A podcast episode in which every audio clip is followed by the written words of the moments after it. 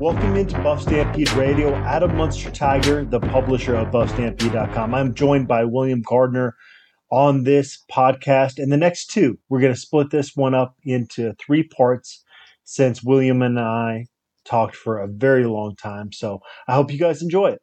William, it's been a minute since we uh, caught up on the podcast. How, how's life treating you these days? Oh, things are going well. Seems like there's always uh, uh, a thousand things happen since the last time we talked, and and always something going on with uh, CU sports.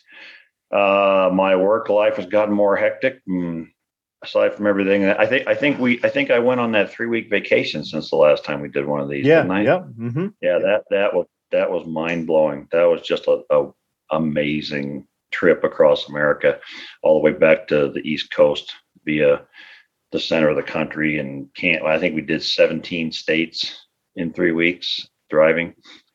Um, so that that was the big news for me. And and uh, as we were coming back, we were coming back across I-80 in Nebraska, and if you're familiar with that, you have to kind of make a left turn to get on 76. Otherwise, you just keep going straight west. And I looked at the wife, and I was like, "We don't have to make the left turn. We can just keep going straight and see what's on the west coast." That's but awesome. Sadly, we had to come back for for work. I was living vicariously through you during that trip there. What's hilarious is yesterday I took my daughter Aubrey to a par three course in Loveland, Colorado.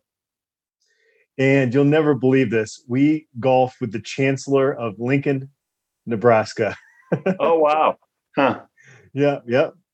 At, at so, the, just but nice guy. I don't have anything bad to say. He was really encouraging to my daughter, and yeah, there was no fight to be had there on the the par three course. Well, we stayed our last night. The last night was in Lincoln.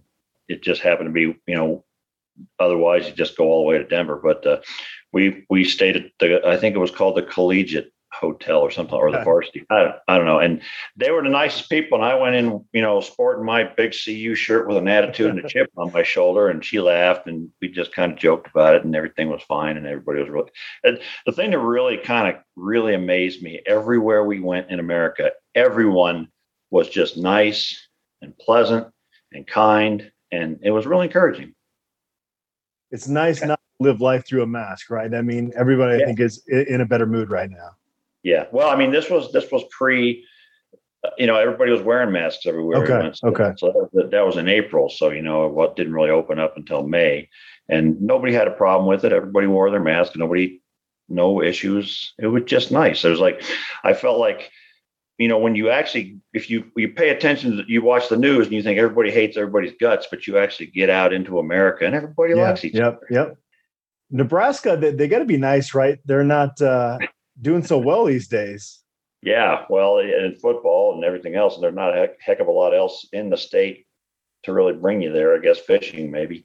What's your general feeling around CU football? We have preseason camp less than a month away. What what are just your overall feelings of this program? Well, I have a cautious optimism, frankly. Um, you know, I'm looking at the team, and they seem to have a sense of togetherness and faith in each other and belief in each other and it's very quiet. You know, they're not going out banging drums and talk about how great they are, but these guys believe in each other. And if you read between the lines in, in some of the reports that recruits have ha- after being there with the guys on the team, it's a very close team that that really likes each other and enjoys each other. And I think adding uh, adding Turley in the weight room, you know, we we I think we have more more frontline talent on this team than we've probably seen in well over a decade quite frankly. You know, beyond beyond those starters, there's some question marks in terms of depth, depth, and there's a couple spots on the starting positions are still up in the air. But we have more potential stars on this team, I think, than we've seen in a long time. You know, maybe since the Gary Barnett era. So it, it, I have a quiet optimism about it. Uh, I think the starters on this team can play with any team in the conference. If people get hurt, well, that could change things substantially, but we'll see. I, I also just feel like, you know, people talk about Karl Dorrell in a lot of ways, but to me, he's just very competent, kind of covers all the bases and A through Z. And it's not exciting the way people want sometimes, but it gets good results. And you know, he's never had a losing season as a head coach in what seven seven tries. Yeah. So I I think there's a reason why that happens for a guy, you know. So I'm optimistic that we'll get those six wins, maybe more. Yeah, Mel Tucker went five and seven, and everybody loved him before he left. And let's look at the results a little bit more, right? Right, right. You know, and I think you know, looking back at that season, it's not it's not just sour grapes to me. I think ap- ap- absolutely during that season, I was livid about that Air Force game and how we lost it by coaching. I thought that our on the field coaching was very questionable, and I don't think that the recruiting was that much better than what we're seeing now to make up for it. As a media member, I'm excited about the quarterback competition. This is the second year in, in a row, William, where we've had actually like a true quarterback competition I think the previous year before that was 2012. Brendan Lewis, JT Shrout are going to be competing for that job. I can't wait to cover that. Let's get into the pre mailbag talk here. I want to get your thoughts on the countdown up to number 15. That's where we are right now in the top buffs countdown. Don't give away the top 15, although most of the players that are in that are pretty obvious. Right. What were your overall thoughts just in terms of putting this list together? Well, as I, you know, as I said in our opening there, I, I feel like there's more quality and depth on his team this year. Um, you know, I have I printed it all out and I was kind of looking at the honorable mention guys and guys that got left off the list. And, you know, most of those guys would have made it in previous years. And I felt like the last 10, I felt like the first 20 or so, or first 30 or so, uh, I didn't have a lot of problem with. I had some trouble with those last 10 because there were a lot of guys I wanted to fit in there and I couldn't fit them all in there. And I don't think I'd ever had that problem before. So I, I think there's a lot more quality and depth this year, tougher choices. And I'm just kind of, I'm, I'm still sort of surprised by some of the guys that didn't make it in there, you know, like a guy Thomas. I, Chance Lytle's a guy, Chance Lytle, after the way he played last year going into this year, I think any time in the last 10, 12 years, he'd be a starter. Yeah. And, you know, uh, off the offensive lines we've seen in that particular time. And and right now he's not expected to be. You know, I mean, we'll see what I don't know what's going on with his leg rehab and, and everything, but his play on the field last year was as good as an offensive line play as we've seen in Boulder in a while, frankly. You know, so there's a guy who didn't make the top 40.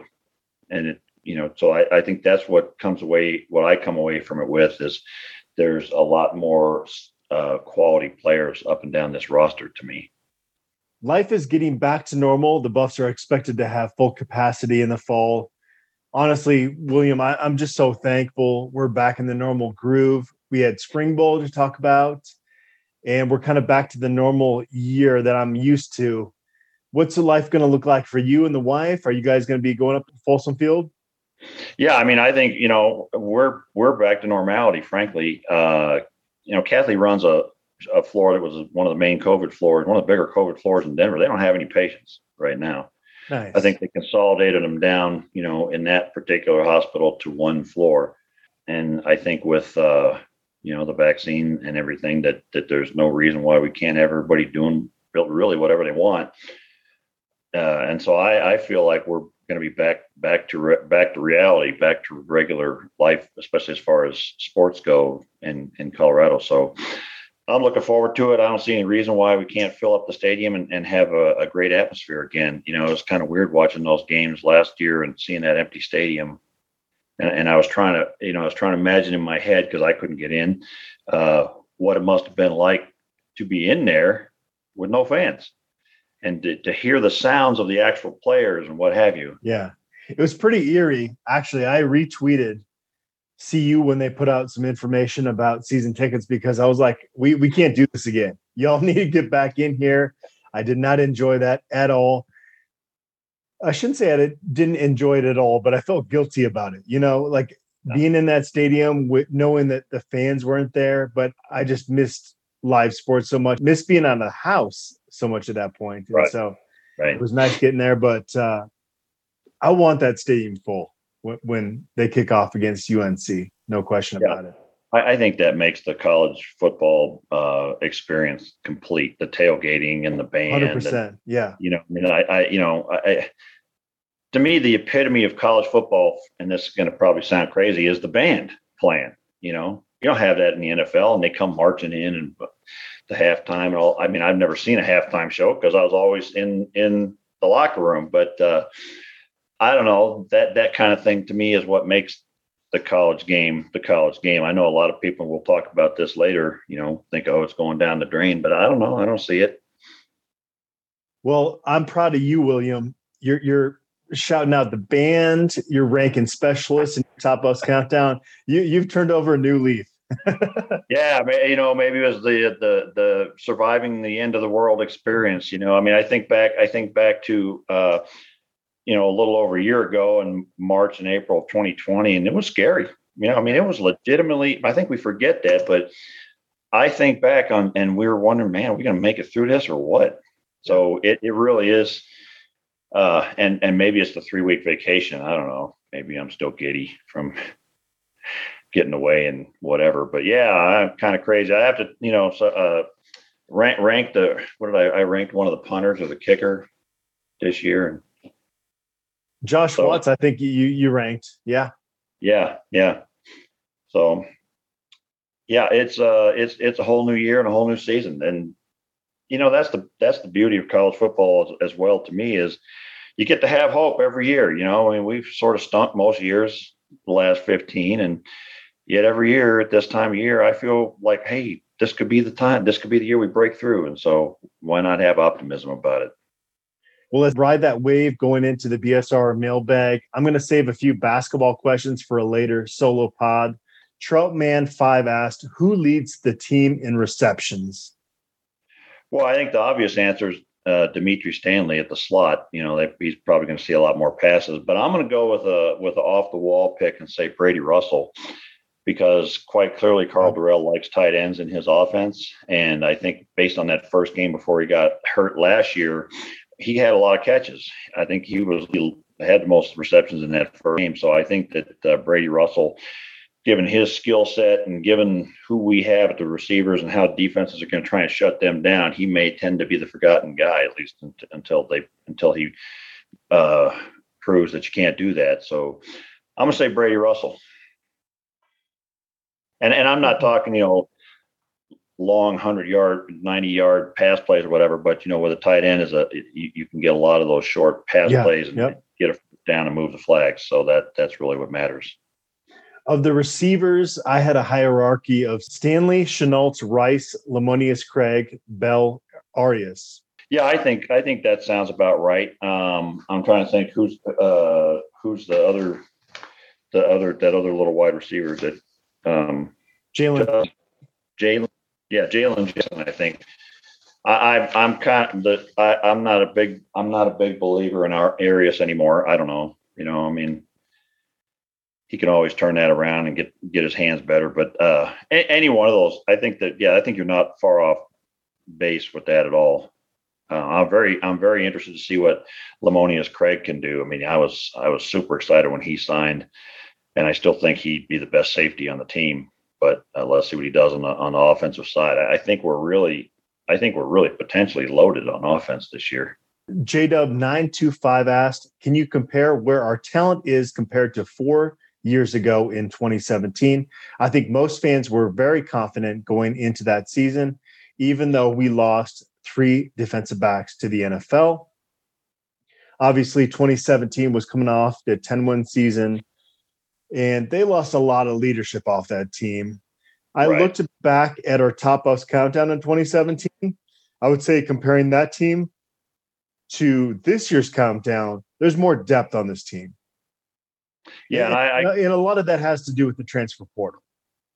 Yeah, for sure. Yeah, and I, and I think I, I, kind of went at it a different way. I, I sort of went position by position, and I felt like I felt like this year's team wins at every single position with potentially the defensive backs being a, a bit of a wash because they had they were going into the season strong at safety with Worthington, and um, we had Isaiah. We I think we still had Isaiah Oliver, and yeah. Um, so those are two star power guys, and we got some question marks in the defensive backfield. But you know, like an offensive line is significantly better this year to me. The linebackers, I think, are significantly better this year to me. Um, so I, I think we're far more talented this year than we were that year. I think that you know that year ended up well. It obviously was a huge disappointment, um, and we struggled up front on, on offense. But uh, I think we're better at. I think we're better in terms of frontline talent. I think we're better in, in terms of depth. I just think we're all around much better than that team. Yeah, 2016 was a special group, but so many of those guys moved on. That's why that was such a, a special group. It's kind of like they caught lightning in a, in a bottle almost, right?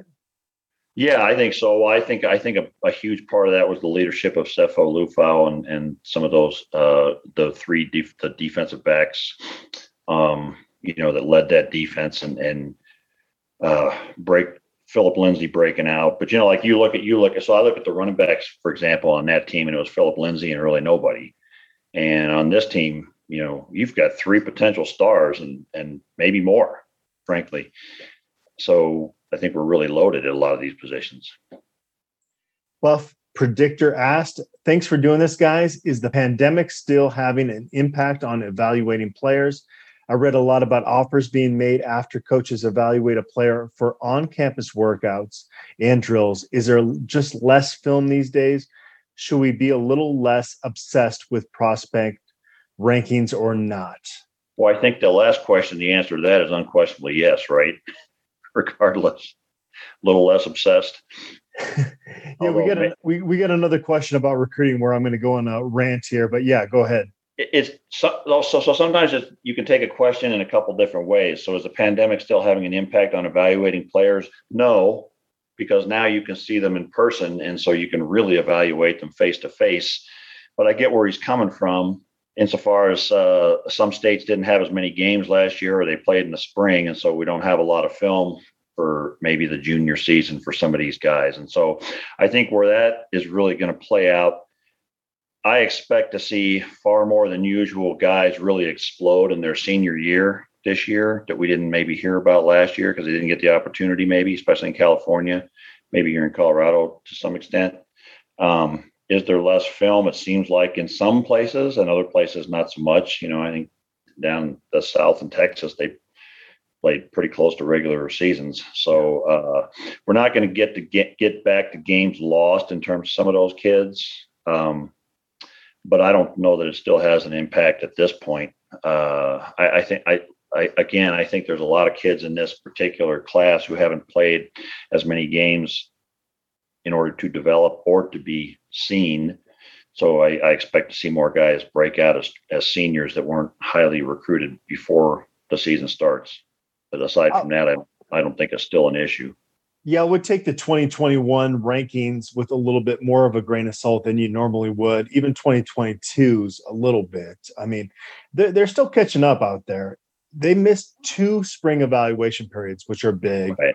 Right. And you you kind of missed one and a half camp periods too, right? Because last summer you couldn't do that. This year it was more like let's get these kids on campus. Then right. and, and then emphasis on camp periods. Yeah, the 2021s were really screwed over. They couldn't take visits to schools. They had to just sign right. there. Now there's the one-time transfer rule that's going to come into effect. The, the transfer portal is going to continue to be really big. So it'll work itself out 2022s are being evaluated in person now, but they didn't get a chance to. They've got this whole scholarship limit looming over them, right? Everybody's yeah, I mean, a smaller right. You got all those guys that stayed around as super seniors, and so you know, yeah. um, everybody got well, juniors, sophomores, freshmen. Like all those people are are stopped from last year right. in terms of everybody, eligibility. Yeah, everybody got an extra year of eligibility now it's going to be interesting to me to see how that plays out because it also so not as we certainly saw here in Colorado, here at Colorado, everybody that got another year of eligibility didn't get invited back. Yeah. You know, I mean, not, you know, and I want to be careful about how I use my my words here because I don't want to suggest that that we process them or kicked them out the door or whatever. I don't every, every, every, everybody did that though. And, yeah. and it's going to happen with juniors this coming year. Right. There's going to be some guys like, okay, well, you know, you got your extra year and you didn't really develop much or improve much, and you're not really part of the uh, future of the program. So you're going to have to go do something else somewhere else. And so some of those spots are going to open up, but some of them are not. Yeah. And so some of those kids will have to go JUCO or go to smaller colleges or, or what have you. So, you know, I think may, potentially four or five years in the NFL draft, we'll see a lot of guys picked out of places that you wouldn't expect because they got missed or over, overlooked this this year. I've obviously talked to a lot of coaches throughout my 18 plus years on buffstampede.com and they all say there's nothing better than an in-person evaluation and the fact they couldn't do that for a year and a half means that they're still catching up there, there there's no way around that but it, it is yeah. catching up and, and fortunately we won't have to talk about this uh, fingers crossed uh, again in the future because uh, well, go ahead. And, and, it also means that you're going to that you know teams are going to sign some guys that don't pan out you know, yeah. because they see them before they got on campus. And I would really reiterate, you know, you and I used to go out to two schools and look at these kids, and I, in, you know, with my background, I, I could take a look at and, and run a, a, kid through a couple of drills and know whether he can play at this yeah. level or not. You know, and so you see, so you saw um, Travis Gray, for example, come up to CU and, and uh, do some testing with Coach Rod, and here's here's your scholarship kid because certainly when you see him in person, you know, somebody mentioned on on the board yesterday that they didn't think his film was as impressive as someone else. And you know, at the end of the day, there's only so much you can tell from highlight film. For one thing, you need to watch a whole game to see what they do on other plays. But you know, it's difficult to really tell how big a kid is and and what his frame is like and how well he moves without getting him in person and running him through some drills and seeing him with your own eyes. I talked to a non CU assistant coach, and he said we recruited a guy, signed him. We thought he was five eleven, and he showed up five eight. we were not too yeah. happy about it as a cornerback. So, yeah, that, well, that's going to happen a little bit more right now than it will in the future. Obviously, yeah. I mean, it used to happen in the NFL too. I remember one year the Broncos drafted uh, uh, nose guard by the name of Ted Gregory. He's supposed to be like 6'3", 300. He gets to camp, he's like 5'11". Like, oops, should have should have gone to see him in person. I'm not sure how you draft a guy in the first round without seeing him in person, but that does not what, happen in, in 2021. no, I'll not anymore. That. Yeah, and those those those those uh, stories are why. Buff Predictor also asked another football question without betraying anyone's confidence. Can you say whether or not Noyer's decision to transfer took the staff by surprise, or was it a situation where Shrout and Lewis made this more inevitable by having excellent spring performances? William, I, I would say that uh, it didn't catch them no by surprise, but they, they wanted him back. You know, a, a guy that has the experience that Sam Noyer does, a great locker room guy. Grant Cicerone was a walk-on quarterback in their their program that was doing okay would have been a good emergency option there. But he's he he entered the transfer portal. So uh, no offense to Drew Carter, but uh, the depth there at quarterback is not what you would like, but you like the top two guys. Yeah, and I don't think there's there was no way they were surprised by it. I I would imagine they had discussions with Sam and probably try to keep him around and he made the, what he decided was the best choice for him. And certainly going back home, you, you can understand that to a certain extent. And, and uh, it's, it, you know, it's not like he's not going to have competition there. So I, I don't know him and don't know specifically what was in his mind, but uh, I imagine he probably watched those two, two younger guys in practice all through spring. And, and at least to him, you know, figured they were good enough that maybe he wasn't going to get a chance to play. I, I, you know, I don't know. I don't know what went through his mind. I mean, kids transfer for all kinds of reasons, um, but there's no way they were caught by surprise by it. Our Jack three asked, "What is a unit that CU has like they rank in the top three in the Pac-12? What's a unit that CU has you feel like they are solidly in the middle? What's a unit that CU has that makes you feel like they rank in the bottom three of the Pac-12?" Well, I'm going to be curious to hear what you say. I I, I feel like um, we have some top three units. I think the offensive line and the running backs for sure could be top three in, in the Pac-12, and I think linebacker could be top three if Nate Landman is okay, and you know if if somebody jumps out uh, amongst a group of like Barnes and Lamb and uh, Van Diest and Gustav. If if a couple of those guys step up, we could have one of the better linebacker crews in this conference as well. I think most of the others are in the middle. For me personally, I think our defensive line right now is, is bottom three un, until somebody stands up and, and proves themselves at that third spot and for depth because to me nobody's proven anything yet beyond Sami and and and and Lang and uh, you know obviously um Janaz Jordan played a yeah. lot last year as well. I have some question marks about him in my head based on what I saw in film. So I think the defensive line is a the huge question mark to me. But I think that's the only position on the team right now. Maybe safety. I don't know. Okay. Uh, maybe safety would be down low. Um, but every other every other position on the team, I think, is solidly in the middle. So yeah, my I think top three and O line and running back for sure. Maybe maybe linebacker. What do you think? Yeah, it's tough because I am going to be honest. I don't know about the personnel of every other Pac-12 team. Right. Well, right. Yeah, uh, that's that's the wild card for sure. Running back is the easiest to rank in the top three. I think number two for me would be cornerback especially you're assuming that Christian Gonzalez is going to look like he did in the Alamo Bowl, you know, as a sophomore or I guess second year buff. I like Mekhi Blackmon. I think he's one of the more underrated players in the Pac 12.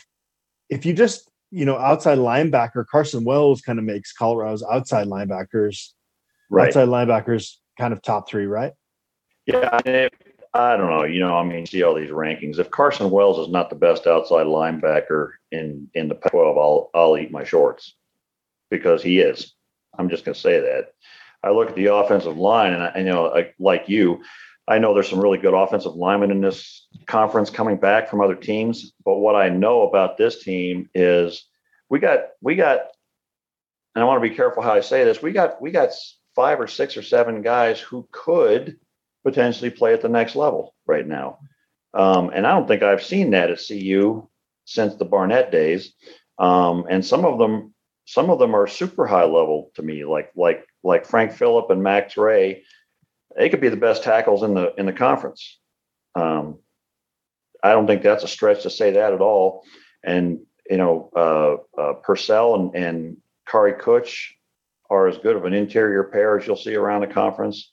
So yeah, I don't know what every team has at, at, all five spots on the offensive line, but I know that we're pretty loaded up there, and I think our guys are better than people think they are. I had the offensive line in terms of Jack's question here. I had them in the middle. Uh, I had receivers in the middle. I had tight ends in the middle of the Pac-12. The bottom, I agree with you, defensive linemen until proven otherwise. But I couldn't really rank a few positions. I said yet to be determined with quarterback, safety, inside linebacker, and specialists. Those yeah. were the areas that I, am just going into camp. I just don't know, and I, am I'm, I'm going to be honest about that. Yeah, right, right, and that's what I was kind of getting at with the linebackers is just is if things go fine with Nate Landman. If Nate Landman's up to up to speed, he's arguably the best linebacker in the conference. Um, and just like Wells at outside linebacker, that instantly makes your inside linebackers one of the best groups in the conference. Yeah. So we'll see how he's doing. Um, you know, and then see how Barnes and, and Lamb fit in inside there, see how much improvement the other guys make that came back. And I still, and you know, I you you talked about this with Brian on the countdown. Uh, I think Joshka Gustav is a star in the making. I think just watching him on film last year, he was real close, real close a lot of times. And I think he's he, it's the experience of playing and getting bigger, faster, stronger, and he's just going to be a guy who could be a real load, especially since teams are going to focus on trying to neutralize Carson Wells. Shy in Buff asked, let's play another round of true or false. Number one, KD and his staff are built to recruit in the top half of the Pac 12. Let's go He's got three true or false questions. Let's do them one at a time here. Karl Dorrell and his staff are built to recruit in the top half of the Pac 12. Well, I'm, I'm not 100% clear what he means by that question. Does he mean from Karl Dorrell, Dorrell's perspective, like he built them to do that? From that perspective, I would say no. I think what Karl Dorrell's looking for, first and foremost, is, is competence in coaching and developing players, which I like and I think makes a big difference on actual game days the other perspective, and I think probably the one that he means that people talk about on the board is can can this staff recruit the top half of the Pac 12? And I think the answer is yes, possibly. Will they this year? Don't know. Remains to be seen. I think, you know, they need to show something on the field. Um, they've certainly been able to get some really highly rated players come and visit Boulder. So from that perspective, um, I think they could be. Yeah, I think uh, you're talking about a chicken and egg argument here, right? I mean, right. you're talking about short of Nick Saban or Dabo Swinney coming to Boulder, you're, you're just not going to magically have a top half of the Pac 12 recruiting class given the location disadvantage, the recent history. There's just, there's no way right. around that. And so Karl Dorrell is fighting things that are out of his control, that he's trying to get this ship in the right direction. And, you know, things that happen since he was an assistant coach at CU are out of his control. So I would need to know if Cheyenne DeBuff is asking about like, does this mean right now, which would be false, or does it mean in the future, which could potentially be true? It's it's impossible here, sitting here, July eighth in 2021, to answer this question definitively. And there are some guys on that staff who have been really high level recruiters in the past, so there's no reason to believe why they couldn't be in the future. Mel Tucker, people were ready to throw him a parade before he left town because he re- added the seventh ranked recruiting class in the Pac-12. That wasn't top half of uh, right. top half of the Pac-12. Right, and and you know, um, I think somebody made a point on the board yesterday. I saw somebody was saying, "Well, we should we should have won. We coming off a bowl game, we should have super eh, results automatically as a result." Well, you know, and my re- return response to that was, well, you know, most of the, the, most of these kids' lives, we have not been that good, right? And and so they, you know, so we've been we were a five win team three years in a row. Well, I think kids look at it as a binary sort of situation. You're either in a bowl game or you're not, and if you're not, you're an afterthought. They don't care whether you're five wins or one win. You're you're not good, right? Because you're not going to a bowl game. So for most of the life most of the of the football lifetimes of the kids being recruited right now, CU has been nothing. And last year was such a fluke. Well, so different. Let me put it that way. So different in terms of of how it was played out and how the games were played and what have you, that I'm not sure people look at that and go, oh well, you know, they're they're back on track. Yeah. Now the good thing is that the memory of these high school recruits is pretty short. They, they go back three, four years because right when you're recruiting them, they're 17, 18 years old. And so right. they've only been watching college football for a short period of time.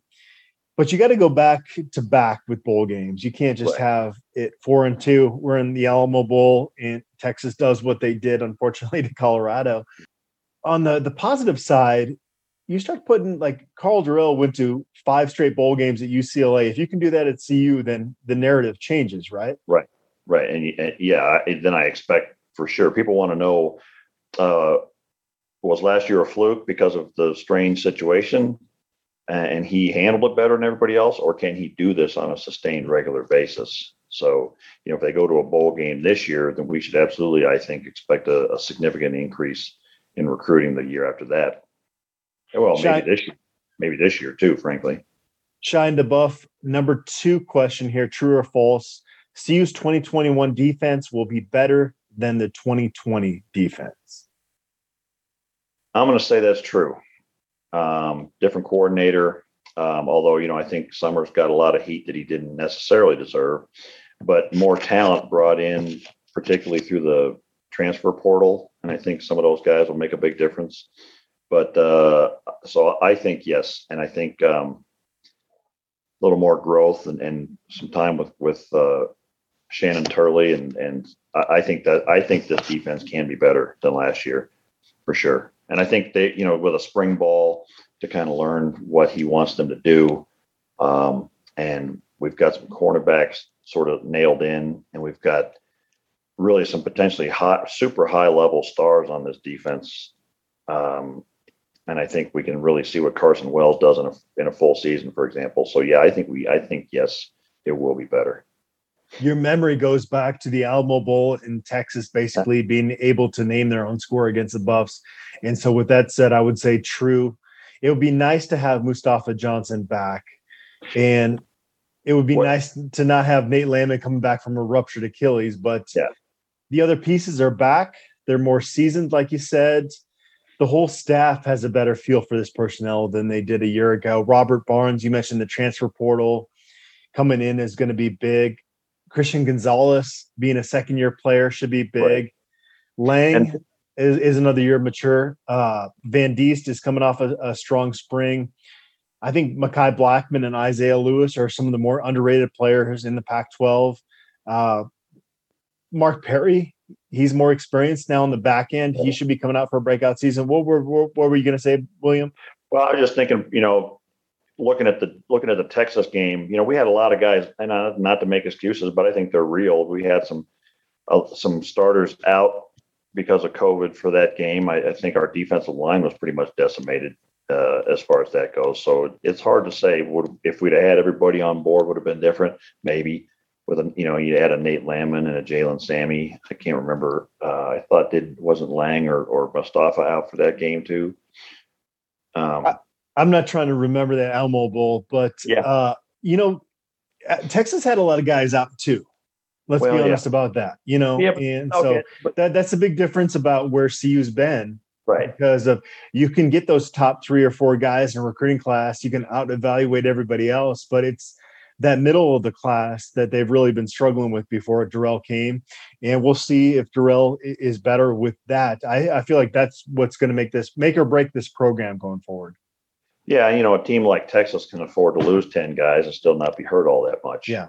Perfectly honest, because and they and they fired their coach. So yeah, right. So it's a different place and a different, yeah. you know, so uh I don't know. Yeah, I mean that that's the that's the thing with trying to make comparisons games. If this guy had been playing or that guy had been playing, you know, every game every game in football and college football particularly is a is a thing unto itself. You know, any like they say any given day one team can beat any other team and, and we've all seen it happen so who knows? But um, yeah I, I just think with uh, the spring ball for the defensive coordinator to put his stamp on it and, and uh, another year of experience for a lot of these guys and the guys we brought in from the transfer portal I, I think we are going to have a lot more talent and depth on this team and we'll just see what happens